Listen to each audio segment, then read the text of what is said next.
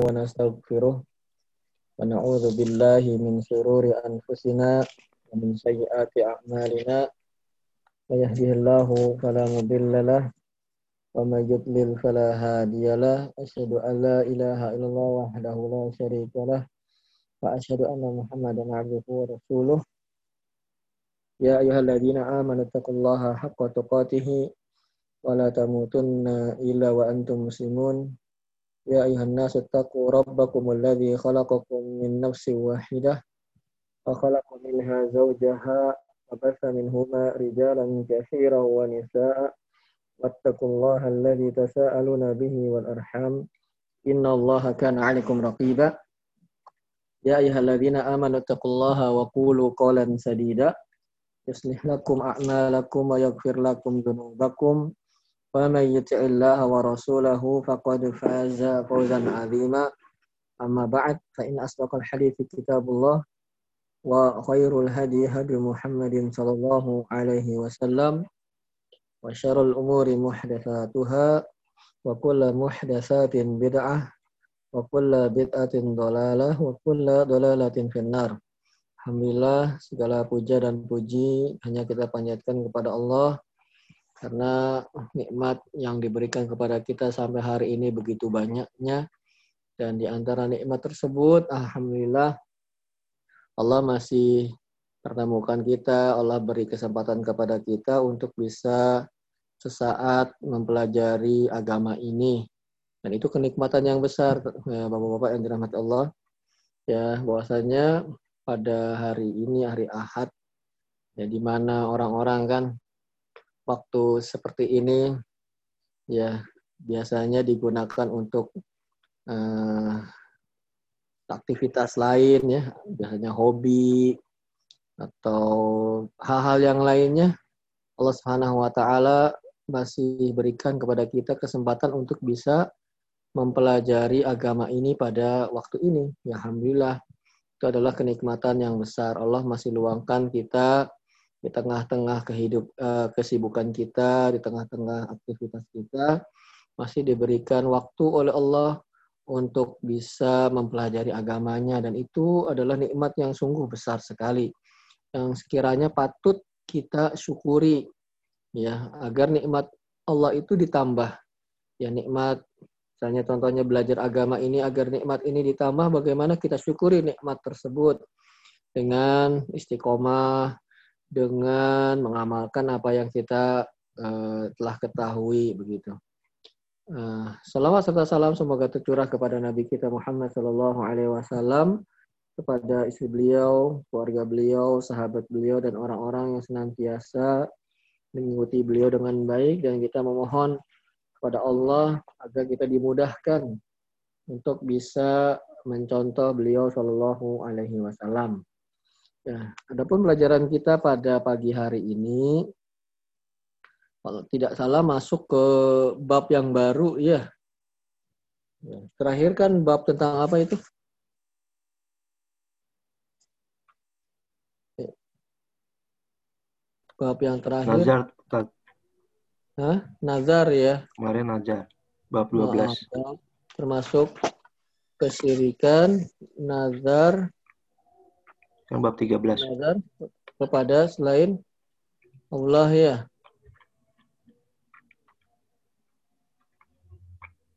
Ya, bab termasuk kesirikan bernazar kepada selain Allah. Nah, sekarang kita masuk ke bab yang baru yaitu bab babun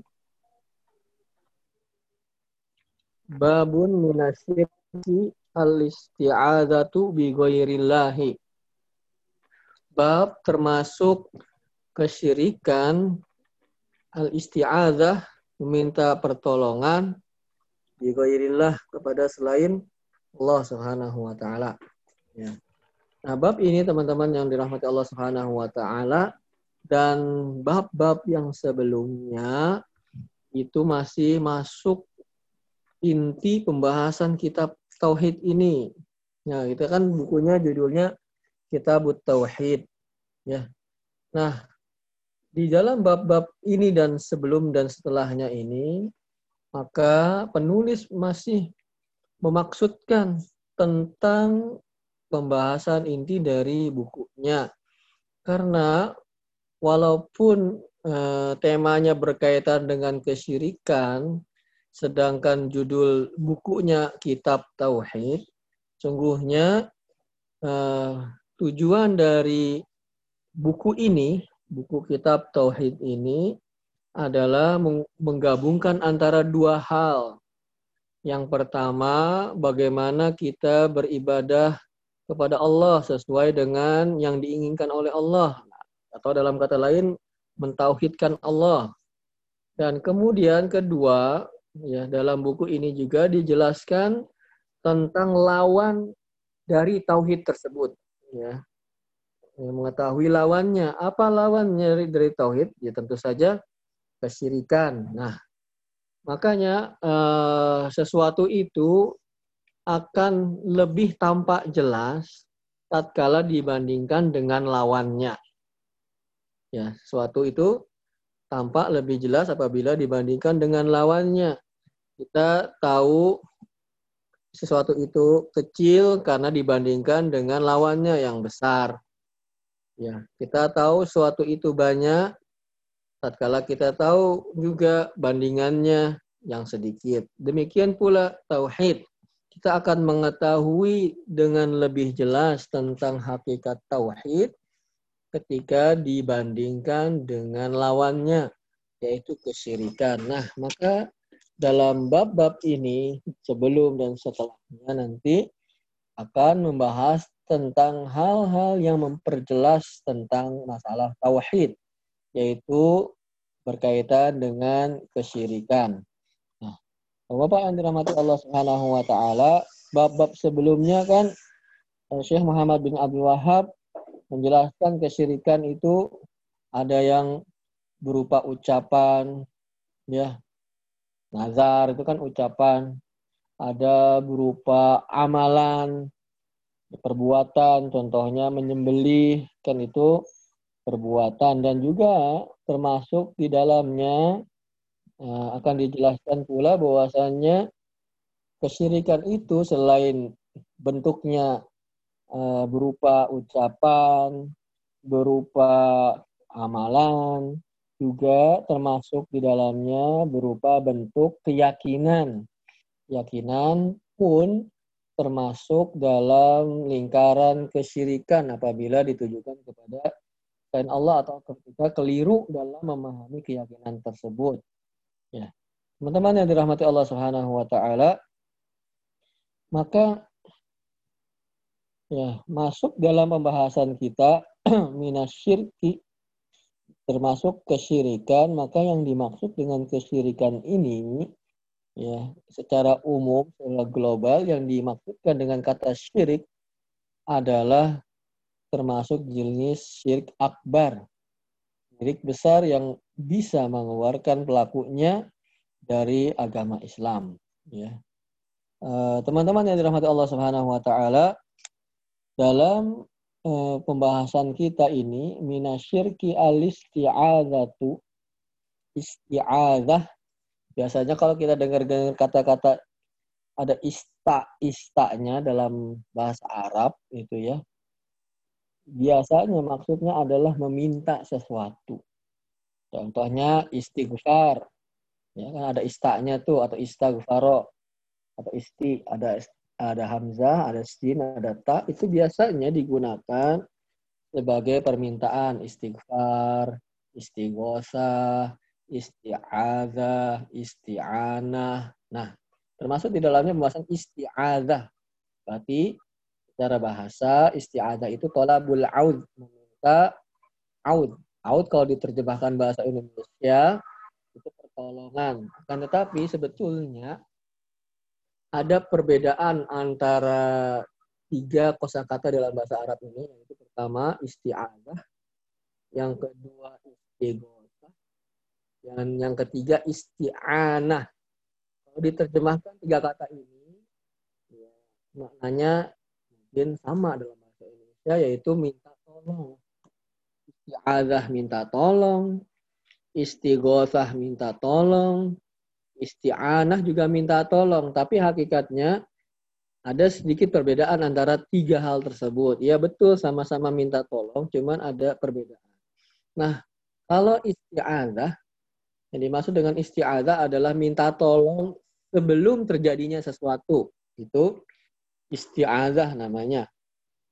Kalau isti'anah, eh, apa istighosah, maksud istighosah adalah minta tolong setelah terjadinya sesuatu.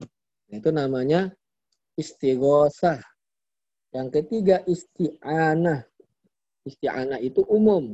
Bisa sebelum, bisa setelah. Ya, dia lebih umum maknanya isti'anah. Tapi isti'adah dan istighosah lebih khusus maknanya. Sama-sama minta tolong tapi lebih khusus.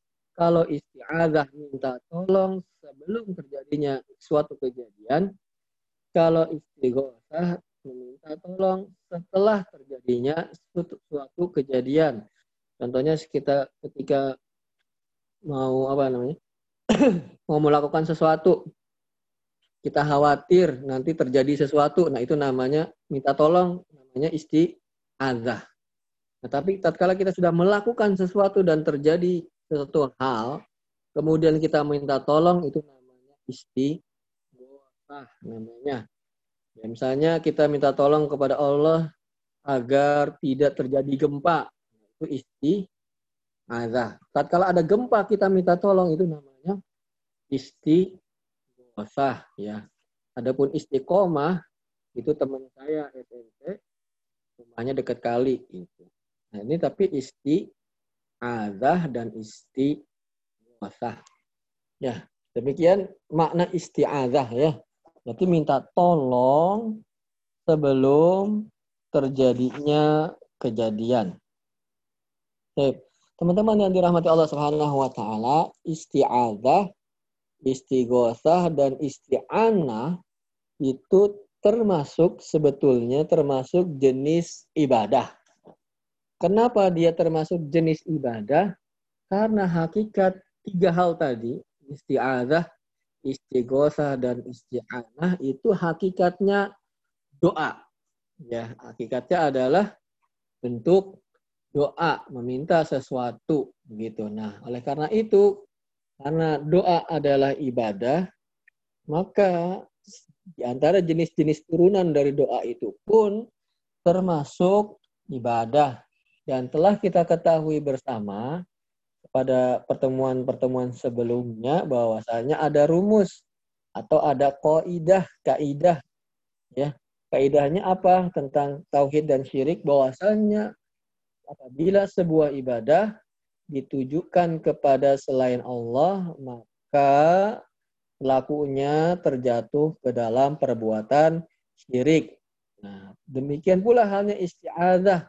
Karena isti'adah ini adalah ibadah, karena dia bagian dari doa dan ibadah tidak boleh dipalingkan kepada selain Allah, maka isti'adzah itu hanya ditujukan kepada Allah Subhanahu wa taala. Minta tolong ya itu ditujukan kepada Allah Subhanahu wa taala.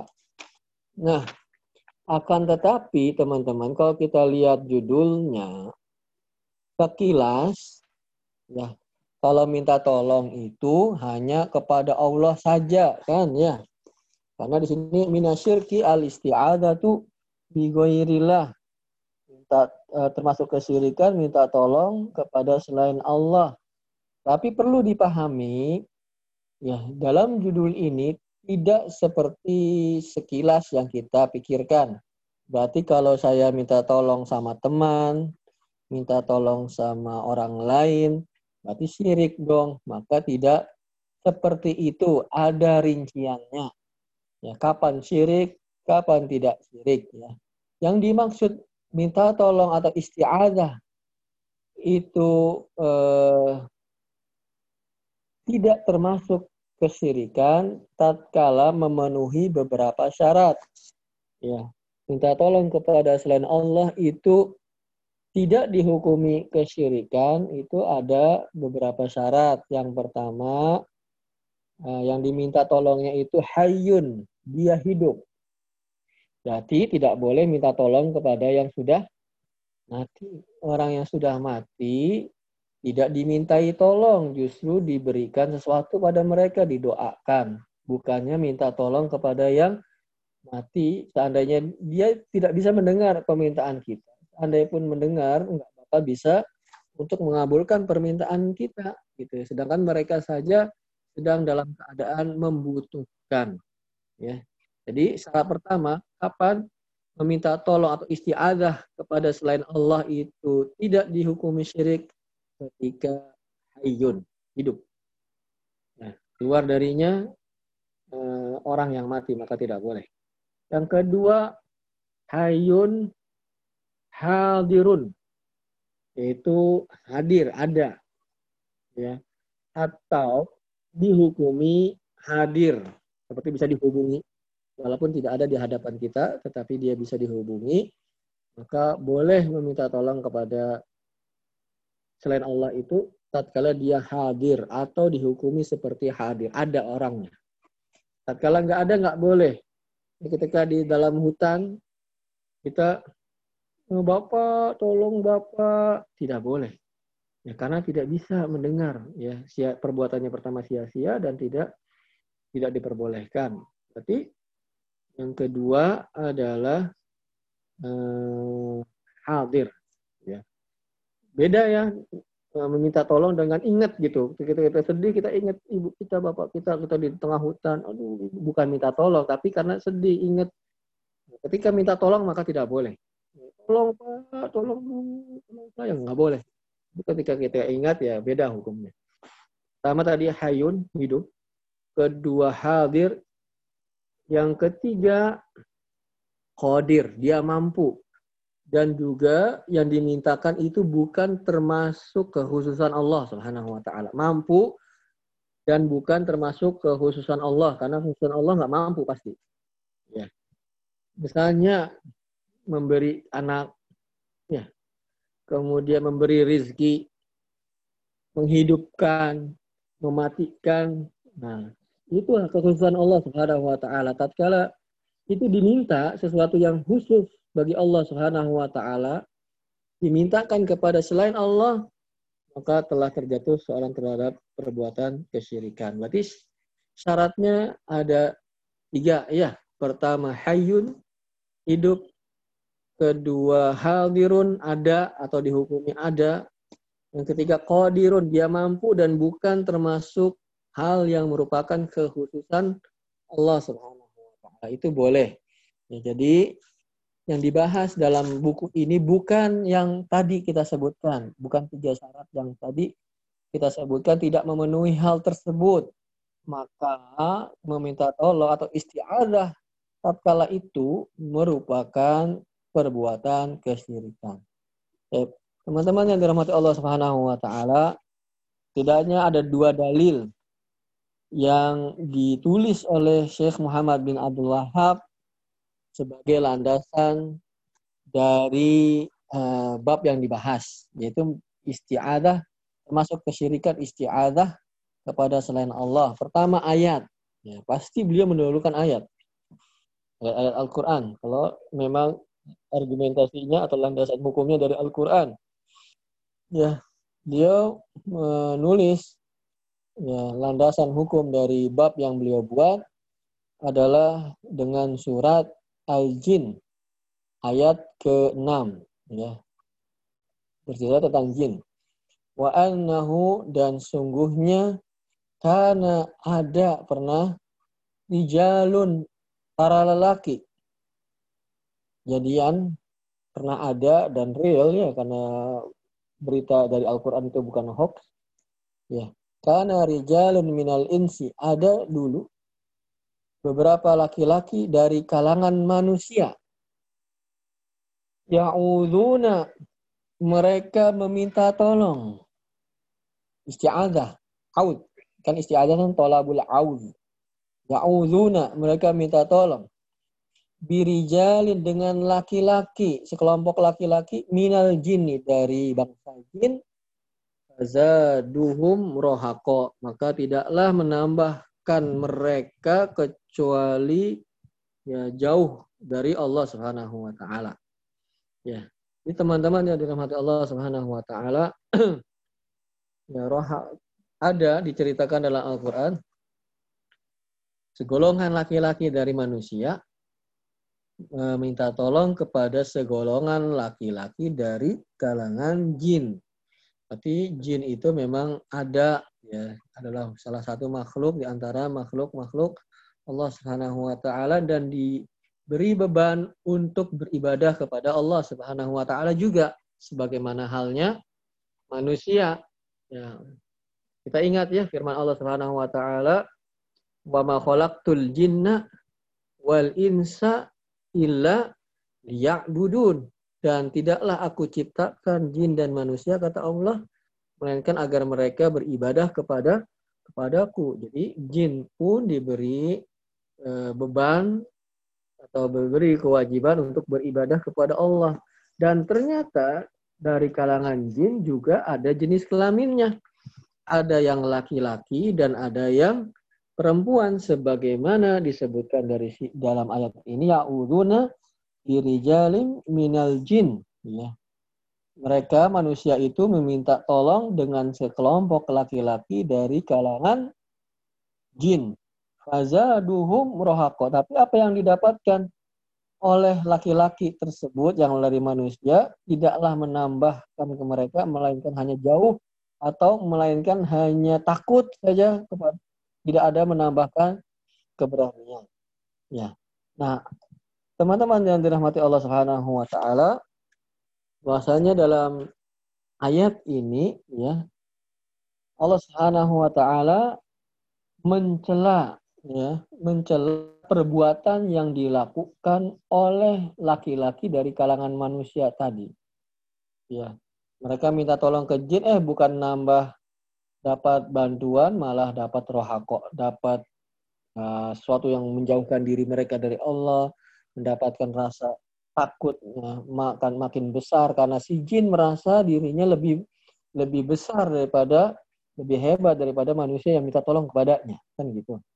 Ya, dia manusia itu bukannya nambah berani maka malah nambah rasa takut, rasa jauh kepada Allah Subhanahu wa taala. Dan dalam ayat ini Allah mencela mereka, tidaklah menambah kepada mereka melainkan rasa jauh, rasa takut, ya, rasa khawatir saja gitu. Nah, ini berarti celaan.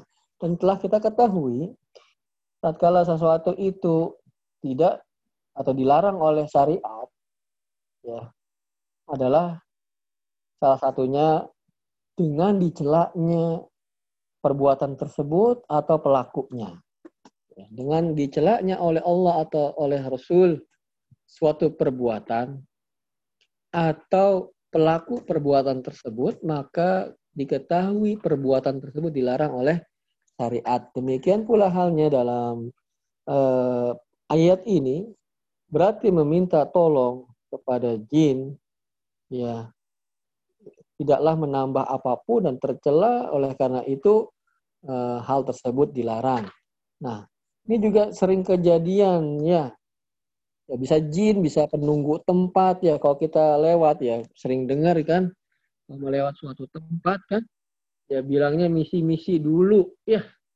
Misi-misi sama nah, penunggu situ kali atau jembatan situ kali kan gitu ya. Nah, nah itu teman-teman yang dirahmati Allah Subhanahu wa taala, inilah yang digambarkan dalam ayat ini. Ya, Ayat ini menggambarkan dulu orang-orang musyrikin. Ketika mereka melewati sebuah lembah, mereka juga istilah kitanya misi-misi. Ya, mereka saya berlindung kepada ketua jin sini atau eh, apa namanya penghulu jin ini pembesar jin di tempat ini dari gangguan anak buahnya. Dulu begitu. Ya. Nah, ini termasuk jenis kesyirikan teman-teman tidak boleh dilakukan hal tersebut ya misi-misi ya. Apa? Anak jin buang duit apa apa gitu lafat-lafatnya. Dan yang lain sebagainya. Nah hal tersebut tidak diperbolehkan. Termasuk salah satu jenis kesyirikan. Karena isti'azah itu minta seperti itu. Nah, hakikatnya ditujukan hanya kepada Allah Subhanahu wa taala. Itu yang pertama, ya. Jadi tidak diperkenankan, tidak diperbolehkan eh, bagi seorang untuk meminta perlindungan, eh, terutama berkaitan dengan keyakinannya, bahwasanya ada sesuatu yang gaib, ya, yang bisa memudorotkannya, ya, yaitu ya makhluk-makhluk yang lain, makhluk-makhluk jin dan sebagainya, setan-setan, iblis. Kemudian dia minta agar jangan ganggu, nah itu termasuk isti'adah dan itu tidak diperbolehkan. Dan isti'adah itu hanya kepada Allah dalam kasus tersebut. Nah, gimana dong caranya kalau kita mau lewat tempat-tempat yang eh, rada horor, ya, yang kesannya angker dan sebagainya atau tempat-tempat tertentu lah yang kita nggak tahu itu angker apa enggak juga tapi ya khawatir gitu ya.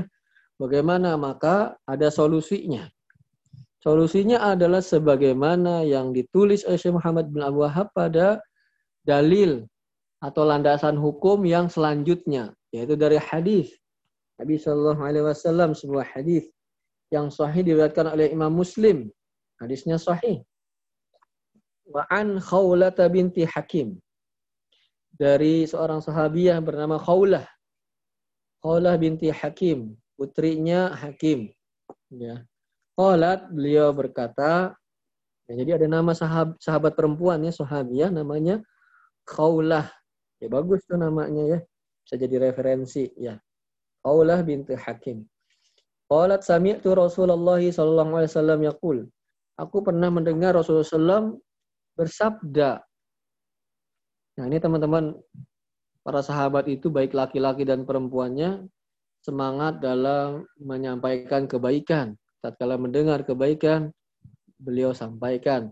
Sebagaimana Khawlah binti Hakim beliau pernah mendengar Nabi Shallallahu alaihi wasallam bersabda Man nazala manzilan barang siapa yang singgah di suatu tempat atau siapa yang apa ya ya singgahnya itu baik. Nanti permanen ataupun singgahnya cuma sebentar termasuk nazala manzilan Barang siapa kalau diterjemahkan mungkin nah, yang dekat itu ya singgah, tapi enggak. Maksudnya singgah kan biasanya sebentar ya. Enggak, walaupun lama ya tetap. Misalnya kontrakan baru ya mau netap di sana lama juga tetap berlaku doa ini dibaca untuk di dibaca ataupun tanya teman-teman ada goes ke mana ke Nura gitu ya atau ke Aquila gitu tempat-tempat yang eh, AM gitu, All Mountain gitu. Nah, ini tempatnya scary apa enggak ya nih, horor apa enggak ya? Baca doa ini. Buat teman-teman yang camping, ya dan yang yang lain pokoknya ingin melewati ingin menempati ingin singgah suatu tempat yang kita khawatirkan ada kemudorotan di sana maka dibaca doa ini mau sebentar singgahnya atau tinggalnya ataupun lama tetap dibaca, berlaku. Mana zala manzilan kata Rasulullah SAW, barang siapa yang tinggal atau diam atau tinggal di suatu tempat tertentu, Fakola kemudian dia berkata atau dia berdoa ya doanya ini A'udzu aku berlindung bi kalimatillah dengan kalamnya Allah dengan firman-firmannya Allah dengan kalamullah dengan kalamnya Allah at-tamati yang sempurna min syarri ma khalaq dari keburukan atau kejelekan apa yang Allah ciptakan. Ini doanya. A'udzu bikalimat a'udzu bikalimatillahi tamati min syarri ma khalaq. A'udzu bikalimatillahi tamati min syarri ma khalaq. Aku berlindung kepada Allah ya dengan eh, aku berlindung dengan kalimat-kalimatnya Allah yang sempurna dari buruknya apa yang ia ciptakan. Misalnya kita para medis masuk tempat, aduh ini kayaknya ah, bahaya nih, dia corona nih tempat atau ditugaskan bergilir di uh, bagian yang terkena corona, baca doa ini. A'udzu bikalimatillahi tamati min syarri ma Aku berlindung dengan kalimat-kalimat Allah yang sempurna dari buruknya atau jeleknya atau dari kejelekan apa-apa yang Allah ciptakan maka apa yang akan didapati oleh orang yang membaca doa itu? Lam yadurrahu syai'un. Tidak ada sesuatu pun yang bisa memudorotkan dia. Hatta yarhala min manzilihi sampai dia berpindah dari tempat tersebut. Ya, kata Nabi SAW, nggak ada yang akan bisa memudaratkannya. Tatkala dia baca doa tersebut sampai dia pindah lagi ke tempat yang lain. Gitu. Nah, teman-teman yang dirahmati Allah Subhanahu Wa Taala, inilah ya solusi eh, bagi nah, kita ketika ingin eh, apa namanya lewat singgah tinggal di suatu tempat tertentu yang sekiranya dikhawatirkan bagi kita bisa memudorotkan. Maka inilah uh, doa yang di, dibacanya. Ya, cuman sampai ini ya. A'udzu bi kalimatillah hitamati min syarri ma sampai situ. Nah, setelahnya lam yadurruhu syai'un itu bukan doanya. Itu penjelasan dari Nabi sallallahu. Ya, di, dibaca hal tersebut. Nah, teman-teman yang dirahmati Allah Subhanahu wa taala eh, perlu diketahui bahwasannya sesuatu yang Allah Subhanahu wa taala ciptakan, semua yang diciptakan oleh Allah itu hakikatnya baik. Semuanya ciptaan Allah itu hakikatnya baik. Adapun jelek ataupun buruk itu tinjauannya bukan dari zat yang diciptakan oleh Allah tersebut, tetapi dari sisi manusianya sisi makhluk. Makhluklah yang menganggap sesuatu itu baik, sesuatu itu buruk. Jadi sebetulnya eh, sesuatu yang diciptakan Allah Subhanahu wa taala itu ada beberapa jenis. Ada yang maksudnya sudut pandangnya manusia ya, sudut pandangnya makhluk itu ada tiga jenis. Pertama ada ciptaan Allah itu yang murni jelek. Murni jelek menurut pandangan manusia. Apa contohnya? Seperti neraka yang jelek semua itu. Ya, posisi tinjauannya adalah manusia. Kemudian e, contohnya lagi setan, iblis. Itu jelek, murni semuanya. Ya. Akan tetapi kalau tinjauannya adalah secara objektif yang kita katakan tadi adalah ciptaan Allah itu tidak ada yang jelek, tidak ada yang buruk karena ada hikmah di balik penciptaan tersebut. Allah menciptakan neraka, ada hikmah di dalamnya agar orang itu menjauhinya dan menjauhi perbuatan-perbuatan yang kiranya bisa menjerumuskannya ke dalam neraka itu baik. Ya, iblis menurut makhluk itu jelek, menyesatkan orang, apa namanya, menjauhkan dari Allah. Tapi hakikatnya adanya iblis itu adalah sebagai ujian mana orang-orang yang bertakwa kepada Allah, yang kuat keimanannya, mana orang-orang yang tidak begitulah. Jadi jelek itu menurut pandangan si makhluk. Adapun semua ciptaan Allah yang perlu kita perhatikan adalah semuanya baik. Semuanya baik karena ada hikmah di baliknya yang begitu besar. Tadi jadi sesuatu yang diciptakan Allah yang tinjauannya makhluk, pertama sesuatu itu jelek semua. Murni jelek. Ya. Yang kedua adalah murni baik. Contohnya ya surga, murni baik kemudian para rasul, para nabi, itu murni baik. Malaikat, nah semua makhluk ini murni 100% kebaikan.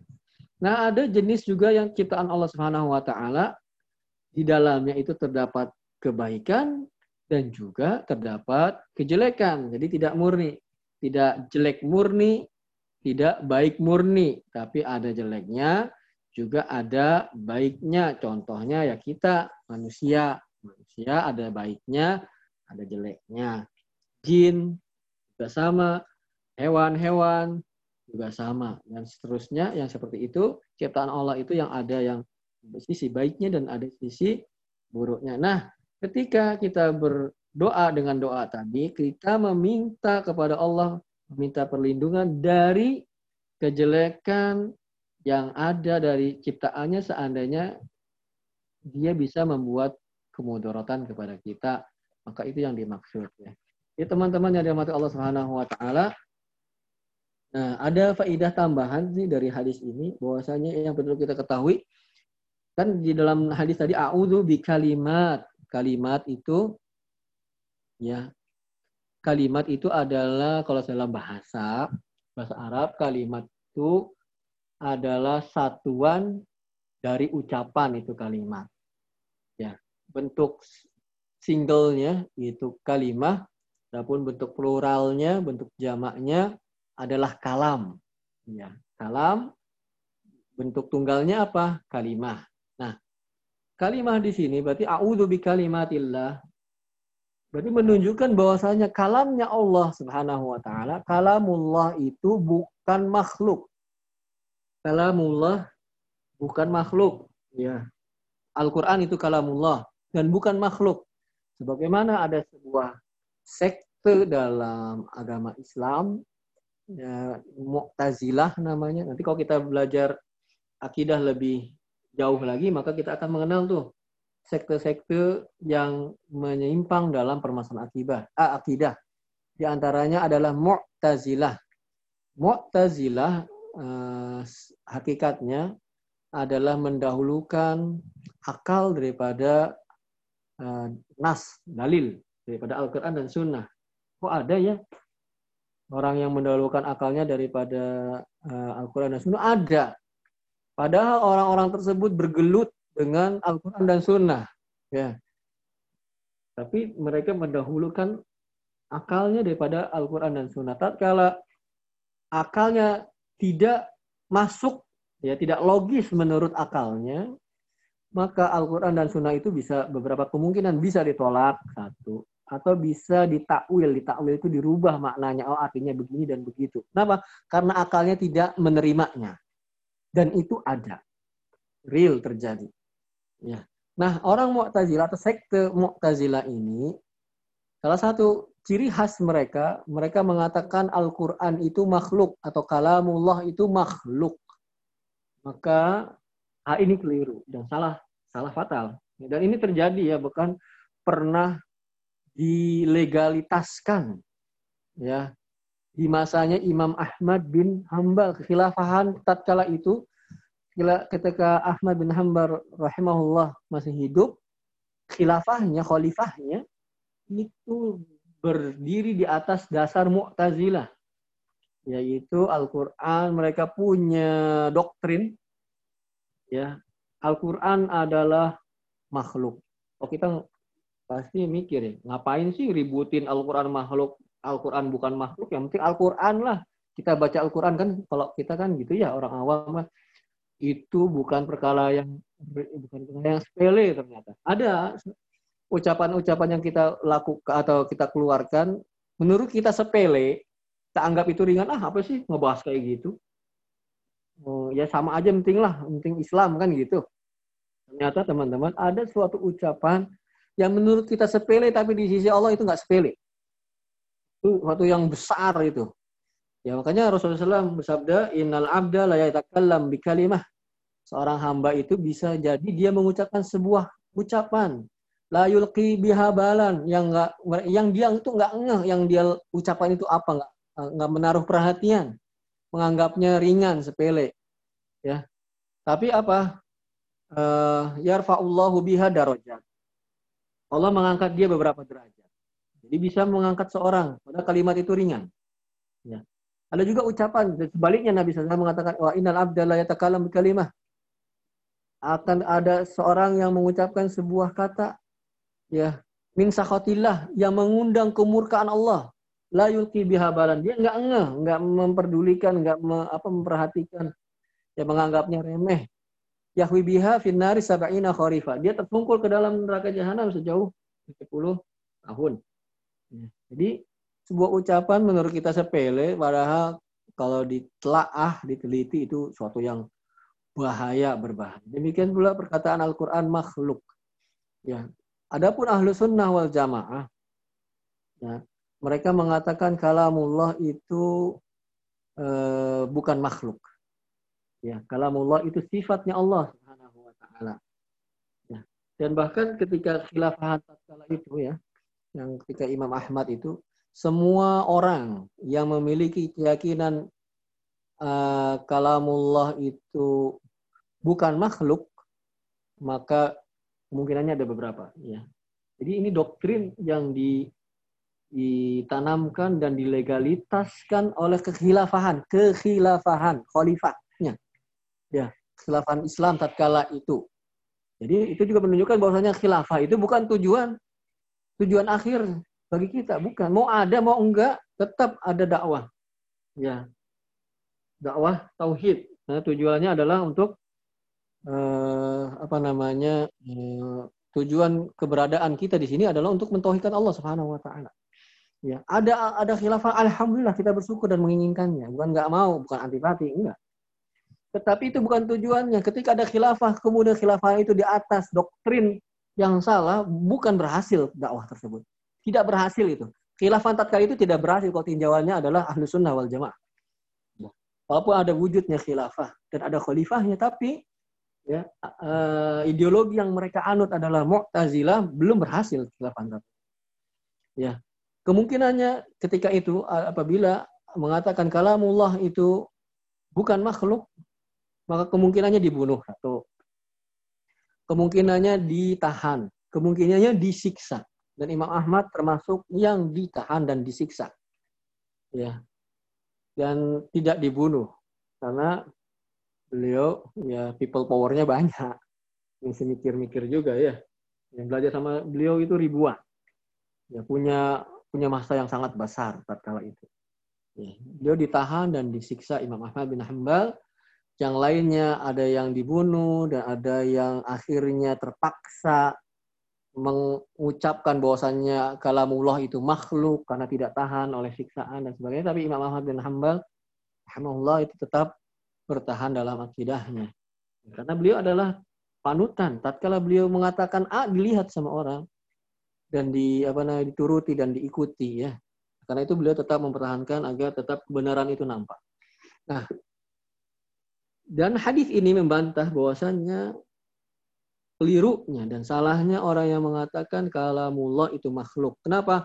Karena ijma sudah merupakan konsensus dalam Islam tidak boleh berlindung kepada selain Allah Subhanahu wa taala kan gitu ya. Masuk kesirikan bahkan dalam bab yang kita bahas tapi dalam dalam doa yang tadi diajarkan oleh Nabi, A'udhu bikalimatillah. Aku berlindung dengan kalam-kalamnya Allah. Andai kata kalam Allah itu makhluk, maka tidak boleh ijma, tidak boleh berlindung dengan makhluk begitu. Maka kalam di sini kalimat itu adalah sifat Allah Subhanahu wa taala dan bukan makhluk itu faidah tambahan dalam masalah akidah ya. Jadi teman-teman yang dirahmati Allah Subhanahu wa taala uh, tatkala doa ini dibacakan maka Rasulullah mengatakan tidak ada sesuatu pun yang akan bisa memudaratkannya semua hal tidak bisa memudaratkannya manusia tidak bisa memudaratkannya jin tidak bisa memudaratkannya dan semua penyakit tidak bisa memudaratkannya dan gangguan-gangguan tidak bisa memudaratkannya itu makanya Eh, doa ini perlu kita ingat-ingat dan perlu layaknya kita hafal karena tidak panjang. Doanya a'udzu bikalimatillahi min syarri ma kalau apalagi teman-teman yang suka bepergian kepada ke, ke suatu tempat tertentu gitu ya. Dan ke Nura, ke Akila, ke KTH dan sebagainya perlu yang seperti itu. Baik. Allah a'lam bishawab mungkin dicukupkan sampai sini apabila ada yang mau disampaikan dipersilahkan. Syukran jazakallah khair Ustaz atas materi yang disampaikan pada pagi kali ini. Ibu sekalian yang ingin bertanya dipersilakan, silakan unmute mikrofonnya dan langsung bertanya kepada Ustaz. Tafadhol.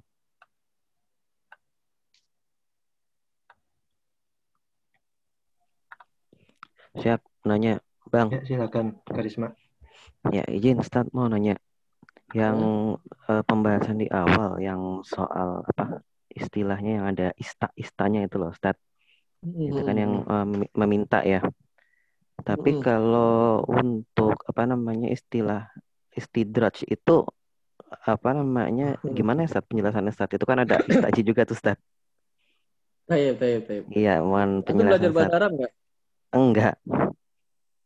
Iya, iya, iya. Iya, makanya Jadi, mau nanya ya. nih penjelasannya. Oh iya, iya. Bagus ya. Baik, ada lagi? Ya, baik. Uh, kalau dalam bahasa Arab biasanya atau umumnya, umumnya yang ada ista atau isti apa begitu ya. Itu pada umum. Dengar nggak suara saya ada? Terputus atau tidak? Oh, Pak. Enggak dengar, Ustaz. Oh ya. Biasanya dalam bahasa Arab yang ada is, hamzah, sinta, ista'adha, ista'ana, istagosa atau masdarnya istigosa, isti'ana, isti'adah itu uh, asalnya atau umumnya adalah untuk meminta sesuatu. Ya, tapi tidak semua yang ada hamzah sintaknya itu artinya meminta sesuatu. Ada yang tidak, ya. Ada yang tidak. Contohnya apa ya? Uh, oh ya, dalam firman Allah Subhanahu wa taala, "Wastagnallah wastagnallah." Itu ayat apa ya sebentar ya? Kita lihat dulu ya. Wastagnallah.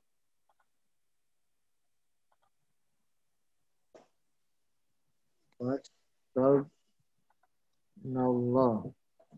Enggak tahu persis ayat dan suratnya. Wastagnallah.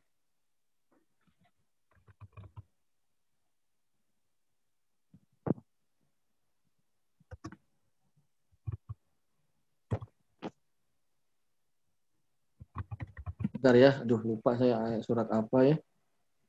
Was Nah, pasal wastagna.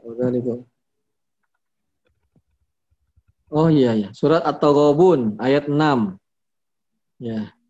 Surat At-Taghabun ayat 6. Ya. Dalika hal itu bi annahu kana ta'tihim rusuluhum telah sampai telah datang kepada mereka Rasul-Rasul Allah, Rasul-Rasul mereka bil bayinat dengan membawa uh, bayinat itu apa? Membawa keterangan-keterangan ya. Faqalu mereka mengatakan abasyaru yahduna nafaka wa tawallaw. Apakah manusia yang memberikan kabar kepada kami? Mereka bisa memberi hidayah. Kemudian orang-orang itu kufur dan berpaling wastagnallah. Wastagnallah. Nah, itu kan ada alif sin ta ya atau hamzah sin dan ta. Itu eh, artinya wastagnallah kan Allah maha dan Allah maha kaya. Allah maha tidak membutuhkan sesuatu. Nah kadang-kadang hamzah sin dan ta ya itu menunjukkan eh, apa namanya sesuatu yang lebih pada yang disifati tersebut.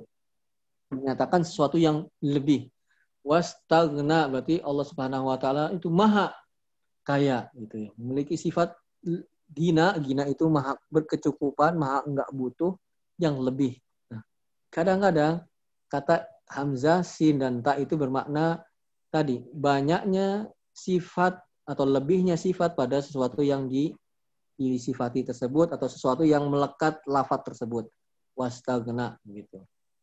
Kemudian contohnya wastakbaro, istakbaro itu menunjukkan sesuatu yang dia merasa lebih pada sifat istikbar itu kan artinya kaburo, kaburo itu kan besar. Dia merasa banyak atau lebih sifat kebesaran yang dia miliki. Jadi secara bahasa Arab umumnya atau seringnya yang ada hamzah, sin dan ta itu umumnya dan seringnya dan mayoritasnya adalah untuk meminta. Nah, tapi tidak hanya itu saja, ada yang menunjukkan makna yang lain. Contohnya tadi wastagna, wastakbaro artinya menunjukkan sesuatu yang lebih gitu. Menunjukkan suatu hal yang lebih. Itu secara bahasa. Baik.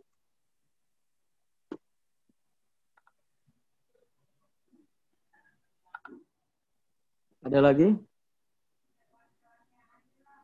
Yang ingin bertanya lagi? Silakan.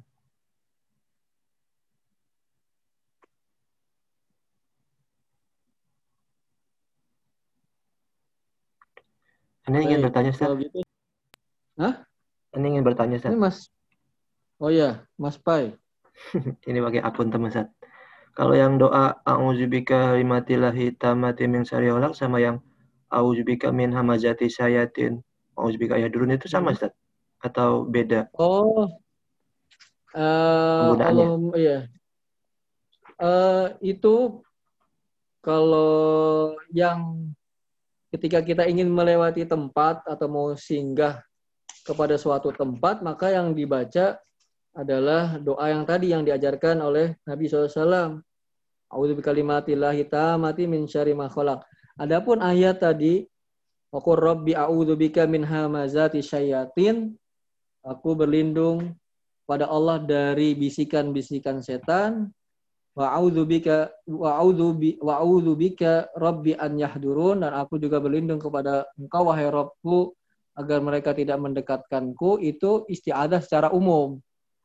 Ya berdoa secara umum. Dan ini ayat tadi itu kan surat apa ya surat Al-Mu'minun ayat 97 tadi itu menunjukkan bahwasanya uh, istiadah itu hukum asalnya kepada Allah Subhanahu wa taala karena dalam banyak ayat Allah menyatakan eh, redaksi-redaksi bahwasannya isti'adzah atau a'udzu itu ditujukan kepada Allah.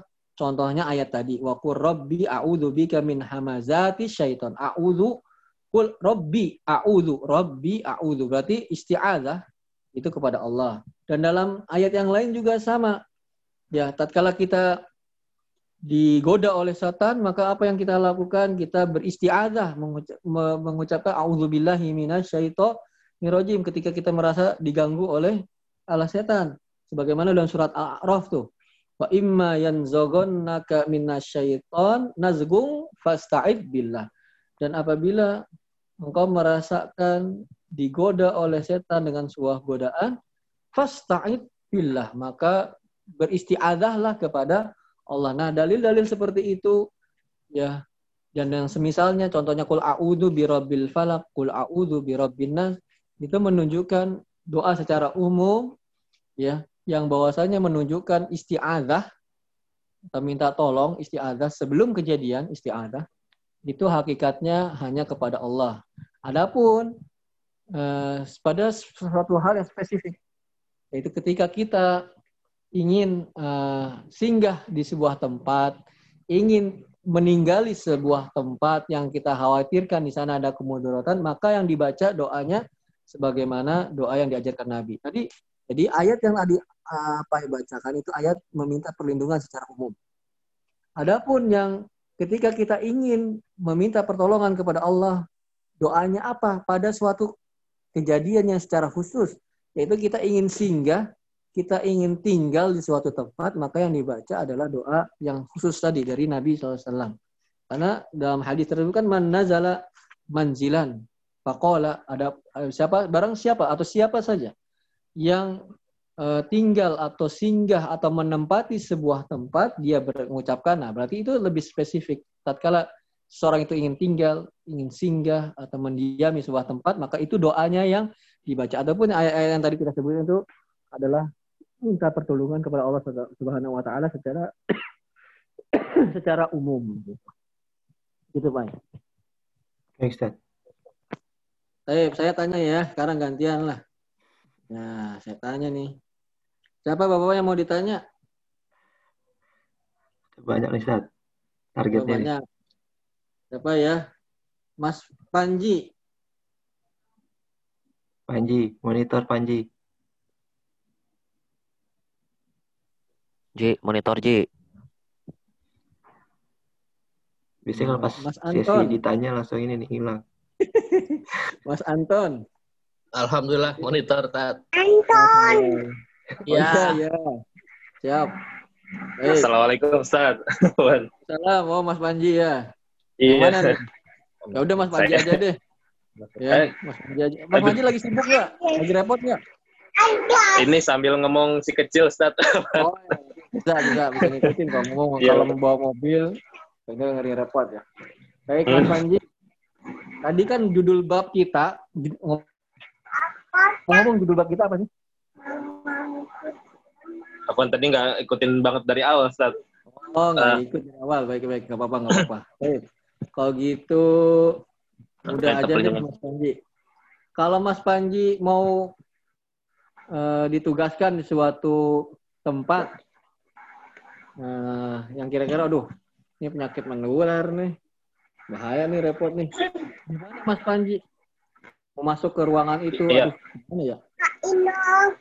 Iya, yang pasti um, apa meniatkan dari awal untuk ruangan kemudian meminta pertolongan kepada Allah dengan tadi doa doa yang uh, auzubi kalimatillah hitamati min syarri ma khalaq Ustaz. Nah, eh, itu. Mumtaz, bagus. Teh, mumtaz, mumtaz. Teh, betul. Teh. Sekarang Mas Anton. Ya, Ustaz. Teh, Mas Anton kan judul babnya itu kan Binasyirki al-isti'adatu bi termasuk kesyirikan minta tolong kepada selain Allah. Ya. Berarti minta tolong kepada selain Allah sih sirik. sirik. Nah, Mas Anton minta tolong sama Pai. Berarti sirik apa enggak? Pai, uh, besok tolong kasih tahu ya.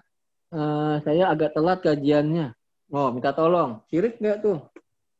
Oh, kalau itu tadi ada yang itu yang dikatakan dibolehkan yaitu yang pertama hayun Oh, Mumtaz. Orang Ayun apa hidup. artinya? Hidup. Hidup. Yang kedua hadir. Hadir, bagus. Hadir, ada orangnya. Ada, terus? Kodir, insya Allah mampu gitu. Nah mampu, itu tidak dan bukan kekhususan. Kenapa bukan termasuk kekhususan? Bukan termasuk kekhususan dalam syirik. Bukan, bukan dalam termasuk kekhususan Allah Subhanahu Wa Taala yang diminta itu bukan termasuk hal yang dikhususkan hanya untuk Allah dia mampu dalam artian apa? Dalam artian yang diminta itu bukan merupakan sesuatu bukan yang Iya, kewenangan Allah. Allah. Iya. Seperti menghidupkan, mematikan, memberi rezeki gitu. Baik. Nah, itu tidak termasuk pembahasan dari yang kita sedang kaji pada pagi ya, ini. Betul, bagus ya. Jadi jangan, oh masa minta tolong selain Allah syirik itu minta tolong. Awas ya lo jangan minta tolong sama gue lo syirik lo. Enggak gitu. Ada rinciannya di sana. Paham teman-teman?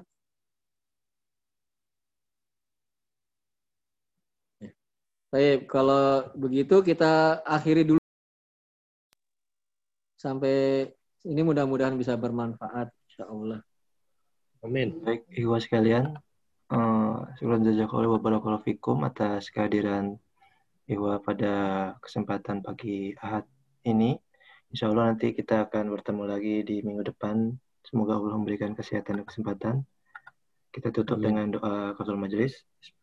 Subhanakallahumma wa bihamdika asyhadu an la ilaha illa anta astaghfiruka wa atubu ilaik. Assalamualaikum warahmatullahi wabarakatuh. Waalaikumsalam warahmatullahi wabarakatuh.